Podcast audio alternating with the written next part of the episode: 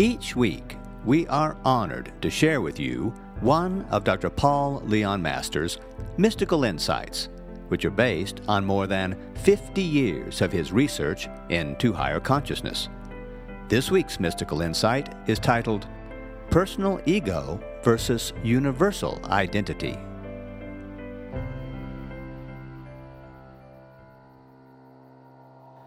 The battle within humans rages on.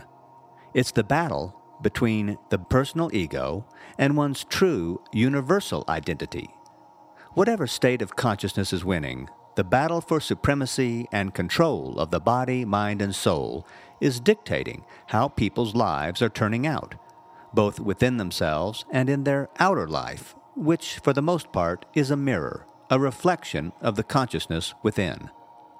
Most people today fall into an in between state of consciousness. That is, while the personal ego is catered to, the universal identity, or God, is given some measure of control. Even these people, who do turn over some degree of power to God, may be so steeped in traditional religious dogma that a real sense of universal identity is lost in the mental shuffle. Therefore, whatever focus is on God is split between a God of love on one hand and an image of a vengeful God on the other.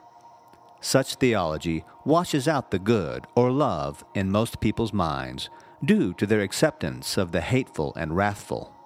The only spiritual concept that can be positively effective in your life, then, is one that emphasizes, as Christ did, your oneness of identity with the universal identity, or God. Christ said, The Father and I are one. He also said, All of you are equal unto me. These two statements tied together express the real meaning of the words, Know the truth, and the truth shall set you free. The truth here is that there is a portion of God's universal mind within the nucleus or innermost center of your unconscious mind. This center of mind or consciousness within you is your absolute or universal identity. Your universal identity is the ultimate creating and life sustaining presence or identity within you. It is a presence that is unlimited in knowledge, power, and above all, love. The personal ego in you is no more than a composite of your personal and educational background, both of which are limited because of the very nature from which they originate, an unevolved, neurotic world limited in its knowledge by its time and place in history.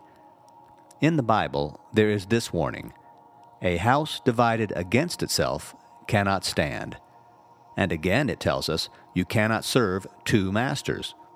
The two masters referred to are your personal ego consciousness and the universal mind consciousness of God. The choice you make in what is ruling or controlling your mind is the most important choice of your life. Make the wrong choice, your personal ego, and your life will never be as good as it could have been. Make a half hearted choice, and you will get half hearted results. Truthfully, the choice has to be all, or nothing of any consequence will give real satisfaction to your innermost being no matter what you seem to be accomplishing in a worldly or material sense. The universal identity, or universal part of your mind, must be given total and complete control of your mind, body, and soul.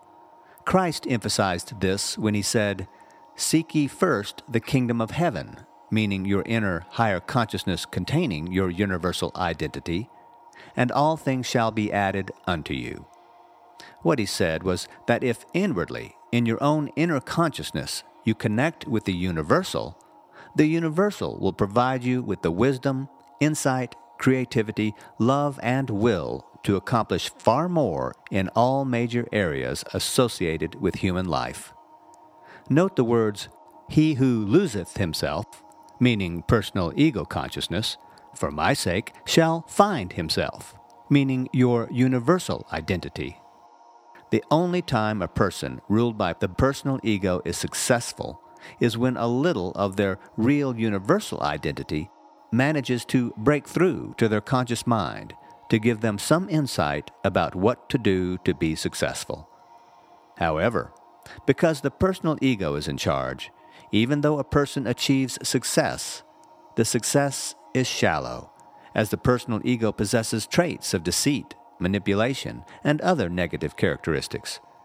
If you give up personal ego and let the universal or God rule your identity, you can be successful without giving away your soul in the process. The God part of your mind possesses all knowledge as to what you can do to have your financial and material needs met.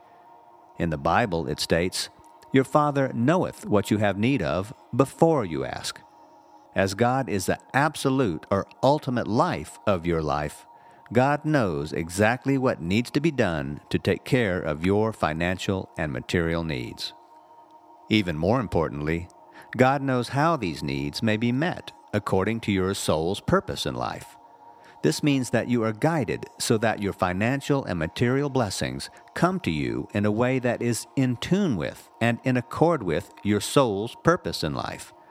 This could therefore dictate what kind of work you are meant to do throughout your life and, if needed, the changes required in work or career for the achievement of your soul's purpose.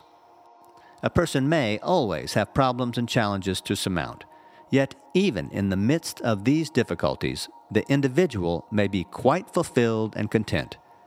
Fulfillment and contentment are present when your very soul feels at peace with itself.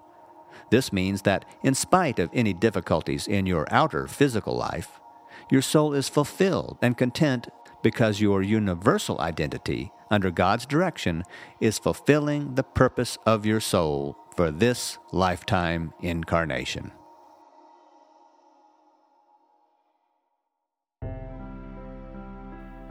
This week's mystical insight was taken from Dr. Masters' course of study called The Theocentric Way of Life.